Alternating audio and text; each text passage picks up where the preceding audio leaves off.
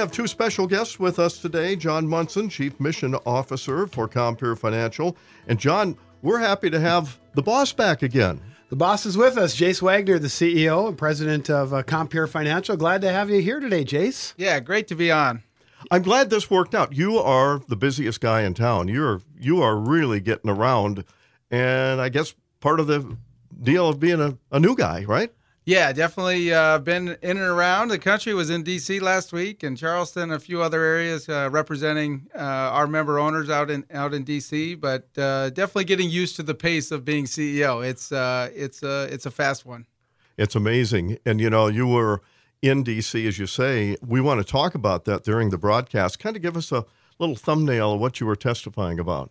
Yeah, the uh, the Senate Ag Committee is putting out some uh, testimony around the Farm Bill and trying to improve the programs that are ongoing. This one was specific to risk management and credit availability, and so we were in both those markets, and so we were had a chance to really share our our perspective. That's great, and John, obviously you were involved in creating some of these uh, programs, right?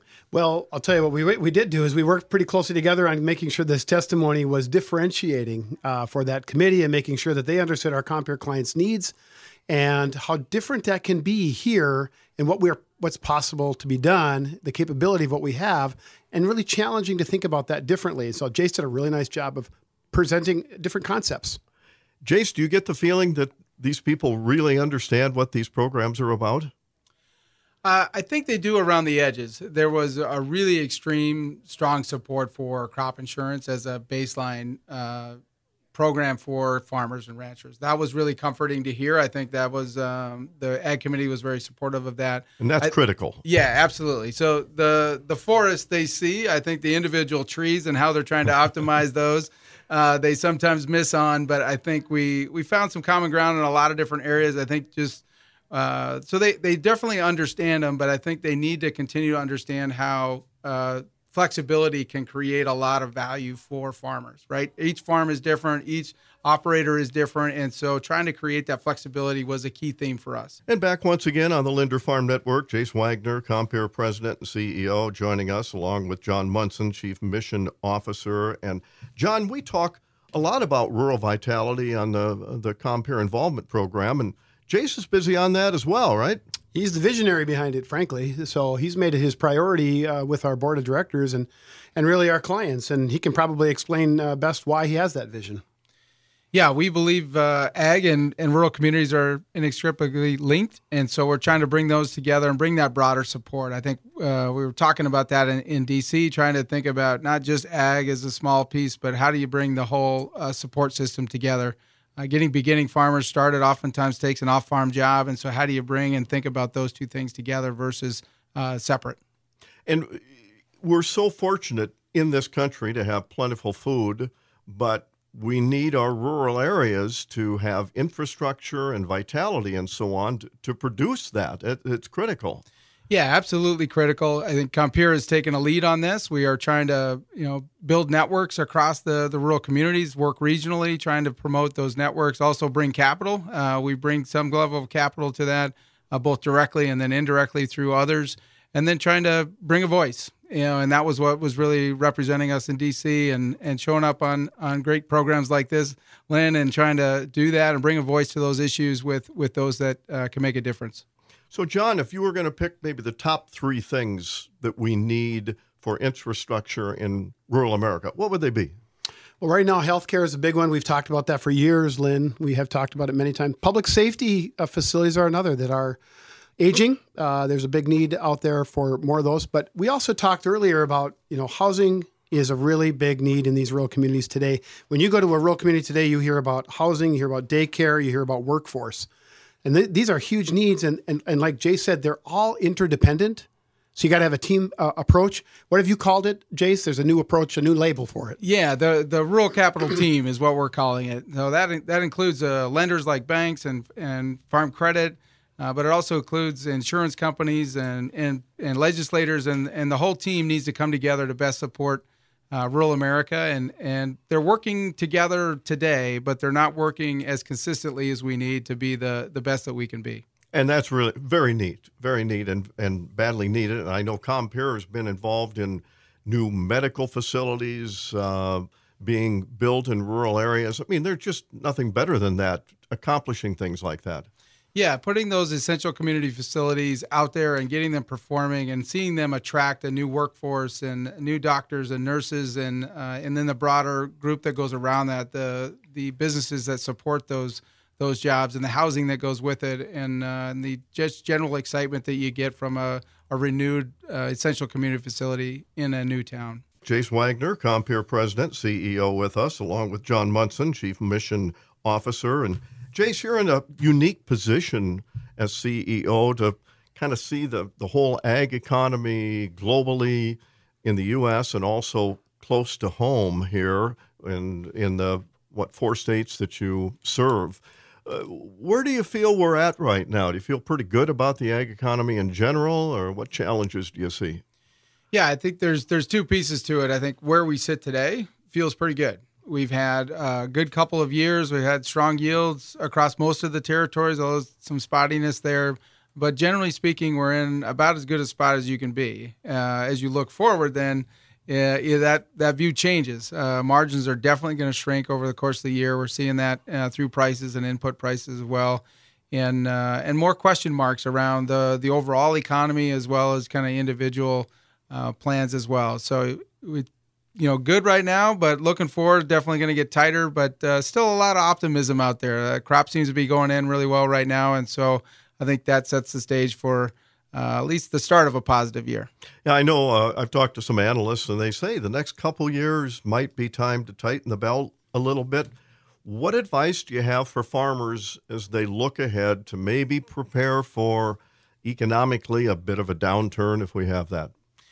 Yeah, I think you know more more broadly we see out there there's a lot of volatility and that that's not necessarily new in ag but it's always something when you add the economic uh, things that are out there with a new election. There's a lot of things that can happen, and so I think being prepared for that, um, you know, taking the opportunities when you have them. Many of many of our, our producers are are well prepared for that today. Uh, but being mindful of the risk that you're taking when you step out and, and do that. And I think uh, finding exit plans or ways to mitigate some of those is always something we're advising. Uh, crop insurance is obviously a great way and, and support programs that you have uh, through the, the government and others around those private pay products. But so take advantage when you can, but always obviously watch over your shoulder. Make sure you're not getting too far out there because that uh, the environment is really uncertain. And obviously, you've got some uh, great people out in the field that talk to farmers, uh, lenders, and so on. Um, in an uncertain time, I would think those relationships are even more important. Absolutely. Uh, leads with our relationships. We invest in in our people to help uh, keep them up to speed and up to uh, up to par on industry characteristics and things. And we know those relationships are tight. We want to keep those tight uh, and use them as your trusted advisor. Our financial officers are the the first line of of information that's out there and how you can best prepare for that volatility ahead. And John, you obviously work the rural area as well, and we talk a lot about rural vitality on the programs that we do and the partnerships that you're creating. I think that's fascinating how you go about doing that to get something done in the rural areas. Yeah, it's it hasn't changed, and I think we've been this way th- since 2006. I see it going to 2036 and beyond. For example, yeah. I think that there's so many partnerships on the on the private sector that you can work with that sort of change your thinking and approaches. You've got the government sector. You know, you, you, need to lean on them because they provide some risk mitigation and some other tools that are really key. Jay's talked about them for farmers, and and I think if you just give these rural communities a voice, you learn something. You you hear something different than again that we've maybe would hear from the metro media. Instead, we hear their voices directly about what their experience is like, and we get better insight into what the needs really are instead of a different kind of narrative. And I think that's really critical for us. And Jase, you work in circles in uh, metropolitan areas, rural areas. Um, I, I mean, I'm feeling like there's more of a disconnect than we've seen in the past. Sometimes with urban versus rural, and I know I've on the air I've said outstate Minnesota, and I have people call up and say I don't live outstate, I live in state, I live in Minnesota. But um, and they're they're exactly right. I don't say that anymore. But the disconnect, how do you deal with that? What's your thoughts on that? Yeah, it's uh, it's definitely something we've seen evolving over time, and whether it's consumers out to, to farmers and building that understanding, I I think is always something we are struggling with. I think that's one of the reasons why we engaged in rural vitality is to try and create that voice, create that education across those lines as much as we can. Uh, to try and help educate, help uh, people understand and, and hear that point of view that's coming from that rural areas. Uh, we've had a, an environment with with COVID. We've had more urban people moving to rural, and I think that's helping you have that share uh, exchange of ideas in a in a good way. Hopefully, that continues in a positive way and doesn't uh, break down from there. But I think continuing to find ways to connect those worlds, you know, urban education, uh, urban farming, those are ways for them to connect with those rural parts. And I think we're we're in different ways trying to support those uh, those different programs, different ways of, of doing that to try and keep that link going.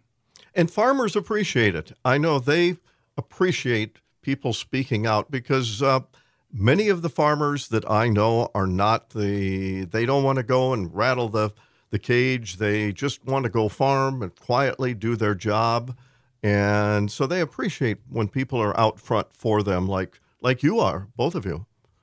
Yeah, it's an it's an important piece. I think uh, the the cooperative structure is designed to give that some formality and and have that buying power, but it's also about a, a, voice. And so we view that as a core part of what we should be doing and and how we've been doing it. There's obviously a lot of voices that that farms carry, so you have to yep. be uh, careful and balanced when you're doing that, uh, as you have different uh, different uh, clients that you represent, but. I think the connection to urban to ag and helping people understand what's really going on out there is uh, is a key, and that's a common uh, common denominator. And John, I know you uh, when we've talked, when you've been in before, you've uh, always talked about the job that Jase is doing and how he's fit in so well and so on. And I can see that. A great spokesperson. He's got a lot of energy, and I think that he thinks collaboratively. I think first and foremost, and he but. I think the thing you'd get to know about Jase if you had a chance, he's he's willing to challenge original, I mean, status quo thinking.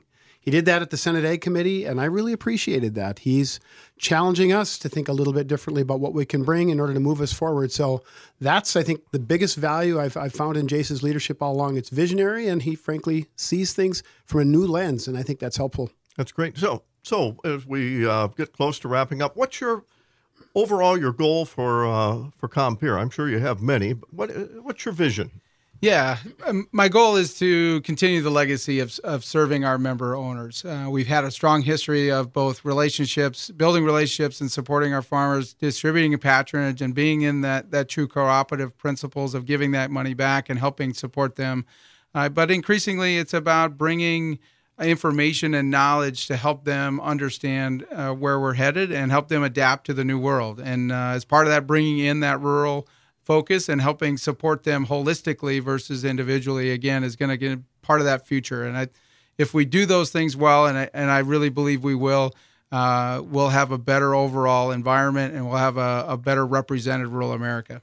We're going to miss you at Farm Fest this year. We were going to put you to work as a farm broadcaster, but we will find a place to get him to be the farm broadcaster of the day, right? Yeah, absolutely. Down the road, not too distant future. Yeah, that's right. And uh, might be your first time to read markets on the air, maybe some pig prices. you bet. i am happy to do. do. it. Yeah, yeah. yeah. Well, for your next career down the road. I got to start practicing you now. might come yeah. ahead. Jase, um, got about a minute left. Where are you heading next? On your where are you where are you off to? Yes, I, I am. Uh, I'm spending the day in St. Paul on Wednesday, and then off to Dallas, Texas, to uh, represent Compeer with a, a group of uh, uh farm credit institutions. So it should be a good way to collaborate around and talk about rural vitality a little bit, and uh, and help them understand the power of what we can do collectively together as farm credit. Yeah, Dallas would be a little better in the middle of winter. Uh, it's not too bad right now Still because there's good? no there's no allergies down there, Lynn. I know.